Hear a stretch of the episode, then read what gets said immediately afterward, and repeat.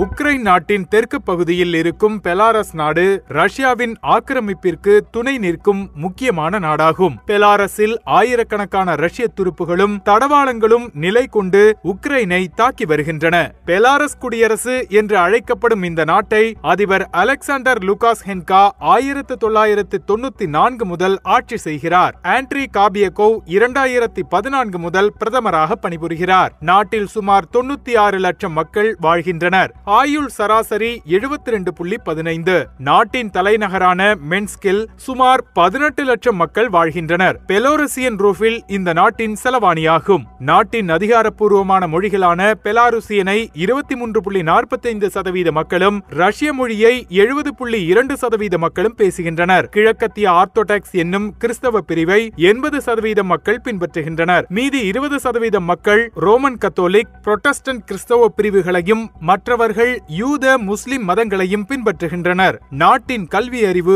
தொண்ணூத்தி ஒன்பது புள்ளி ஆறு சதவீதம். விவசாயத்தில் ஒன்பது புள்ளி நான்கு சதவீதம் மக்களும் தொழில்துறையில் நாற்பத்தைந்து புள்ளி ஒன்பது சதவீத மக்களும் சேவை துறையில் நாற்பத்தி நான்கு புள்ளி ஏழு சதவீத மக்களும் பணிபுரிகின்றனர். தொழிற்துறையில் முன்னணி வகிக்கும் பெலாரஸின் ஏற்றுமதி இறக்குமதி நாடுகளான Russia Netherlands Germany Ukraine China Latvia இருக்கின்றன. ஊடகங்களை அரசு கட்டுப்படுத்துகின்றது. சாலைகளும் ரயில் பாதைகளும் அதிக அதிகம் இருக்கும் நாட்டில் அறுபத்தைந்துக்கும் மேற்பட்ட விமான நிலையங்கள் உள்ளன. முதல் உலகப் போரை தொடர்ந்து ஆயிரத்து தொள்ளாயிரத்து பதினேழில் ரஷ்ய புரட்சி ஏற்பட்டது. ஆயிரத்து தொள்ளாயிரத்து பதினெட்டில் சோவியத் யூனியனின் செம்படை பெலாரஸில் நுழைந்ததை தொடர்ந்து அந்த நாடு குடியரசாக மலர்ந்தது. ஆயிரத்து தொள்ளாயிரத்தி முப்பத்தி ஒன்பதாவது ஆண்டில் போலந்தில் இருந்த பெலாரஸ் பகுதியை சோவியத் யூனியன் பெலாரஸோடு இணைத்தது. பின்னர் இரண்டாம் உலகப் போரில் ஜெர்மனியின் நாஜி படைகளால் பெலாரஸின் மக்கள் தொகையில் கால்வாசி பேர் கொல்லப்பட்டனர். அவர்களில் பலரும் ஜெர்மன் நாஜி வதை முகாம்களில் இறந்தவர்கள். இன்றைக்கு உக்ரைனில் இருக்கும் நியோ நாஜி படை உக்ரைன் ராணுவத்திற்கு ஆதரவாக செயல்படுகிறது. கிழக்கு உக்ரைனில் பலரை கொன்றிருக்கிறது. எனவே பெலாரஸ் தனது பழைய நாஜி வதை முகாம் வரலாற்றிலிருந்தும் இன்று ரஷ்யாவை ஆதரிப்பதற்கு முகாந்திரம் இருக்கிறது. சோவியத் யூனியனில் ஒரு குடியரசாக சேர்ந்த பெலாரஸ் நாட்டின் மின்ஸ்க் நகர பகுதி ஒரு தொழிற்துறை மையமாக விளங்கியது. ஆனால் ஆயிரத்து தொள்ளாயிரத்து எண்பத்தி ஆறாவது ஆண்டில் உக்ரைனில் நடந்த செர்னோபில் அணு உலை விபத்து பெலாரஸில் மிகுந்த பாதிப்புகளை ஏற்படுத்தியது. நாட்டின் ஐந்தின் ஒரு மக்கள் கதிர்வீச்சால் பாதிக்கப்பட்டு அதன் பக்க விளைவுகளை இன்றும் எதிர்கொள்கின்றனர். ஆயிரத்து தொள்ளாயிரத்து தொன்னூறுகளின் ஆரம்பத்தில் சோவியத் யூனியன் வீழ்ச்சியடைந்தது.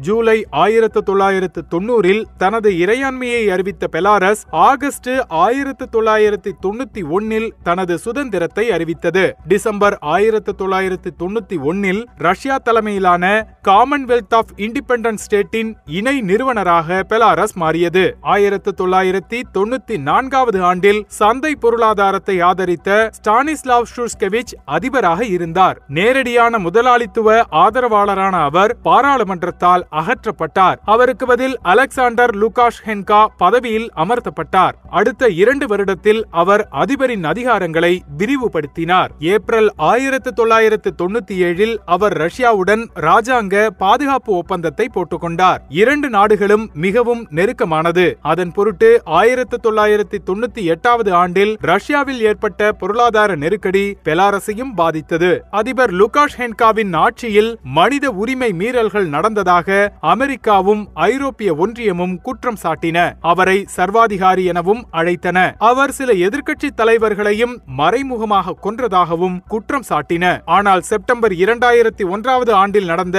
பாராளுமன்ற தேர்தலில் அவர் வெற்றி பெற்றார். மார்ச் இரண்டாயிரத்தி ஆறாவது ஆண்டில் நடந்த அதிபர் தேர்தலில் அவர் எண்பத்தி மூன்று சதவீத வாக்குகளை பெற்றார். இந்த தேர்தல் முடிவுகள் ஒரு முறைகேடு என்று எதிர்க்கட்சிகள் ஆர்ப்பாட்டம் நடத்தி கைதானார்கள். இந்த தேர்தல் என்பதே ஒரு மோசடி என்பதாக மேற்கத்திய நாடுகள் குற்றம் சாட்டின. ஐரோப்பிய ஒன்றியம் லுகாஷ் ஹென்கா மற்றும் அவரது சில அமைச்சர்கள் மீது பொருளாதார தடைகளை விதித்தன.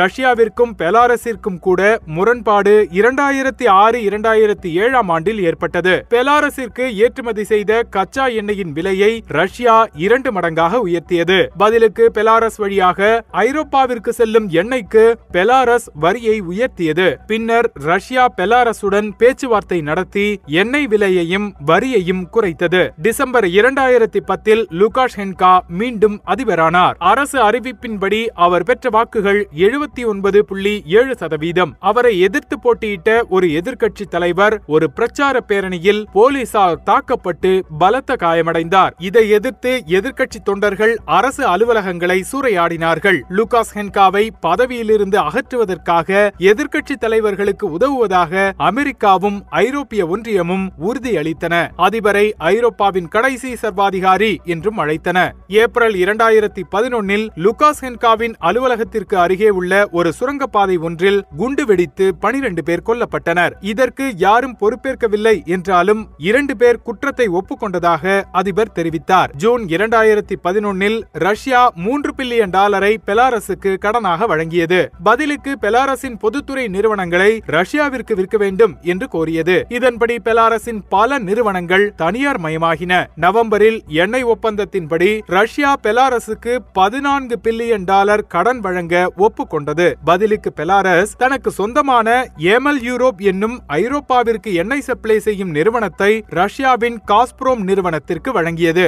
இப்படி பெலாரஸ் ரஷ்யா உறவு மேலும் நெருக்கமாகியது. மார்ச் இரண்டாயிரத்தி பனிரெண்டில் சில ஐரோப்பிய ஒன்றிய நாடுகள் தனது தூதரக உறவை பெலாரஸில் இருந்து துண்டித்துக் கொண்டன. பதிலுக்கு லுகாஷென்கா அரசியல் எதிரிகள் பத்திரிகையாளர்கள் மனித உரிமை ஆர்வலர்களை பெலாரஸில் இருந்து வெளியேறுமாறு கேட்டுக்கொண்டார். செப்டம்பரில் நடந்த பாராளுமன்ற தேர்தலில் ஆச்சரியம் ஏதுமின்றி லுகாஷென்காவின் ஆதரவாளர்களே வென்றார்கள். சர்வதேச பார்வையாளர்கள் இந்த தேர்தல் ஜனநாயகமற்ற முறையில் போட்டியின்றி நடந்ததாக தெரிவித்தனர். முக்கிய எதிர்க்கட்சிகள் தேர்தலை புறக்கணித்தன. தேர்தலில் எழுபத்தி நான்கு புள்ளி மூன்று சதவீதம் வாக்குகள் பதிவானதாக கூறப்பட்டாலும் தனிப்பட்ட பார்வையாளர்களின் கணிப்புப்படி வாக்குப்பதிவு பத்தொன்பது சதவீதம் மட்டுமே. இதேபோன்ற இரண்டாயிரத்தி இருபது தேர்தலிலும் லுகாஷென்கா பெற்ற வெற்றி சர்ச்சைக்குள்ளானது. பெரும் அரசு எதிர்ப்பு ஆர்ப்பாட்டம் நடைபெற்றது. சிலர் கொல்லப்படவும் செய்தனர். இந்த தேர்தல் முறைகேடு என்று அறிவித்த மேற்கத்திய நாடுகள் லுகாஸ் ஹென்காவை அதிகாரப்பூர்வ அதிபராக இன்று வரை ஏற்கவில்லை. தற்போது பெலாரஸ் தனது நாட்டின் பகுதிகளை ரஷ்யாவின் படைகள் உக்ரைன் மேல் படையெடுப்பதற்கு பயன்படுத்துவதற்கு அனுமதித்திருக்கிறது. மேற்கத்திய நாடுகளுடன் அதிபர் லுகாஷென்காவிற்கு உள்ள பகையும் ரஷ்யாவுடன் பொருளாதார ரீதியாக உள்ள நெருக்கமும் பெலாரஸ் இன்று உக்ரைன் மீதான படையெடுப்பில் ஒரு முக்கிய கூட்டாளியாக ரஷ்யாவுக்கு இருக்கிறது.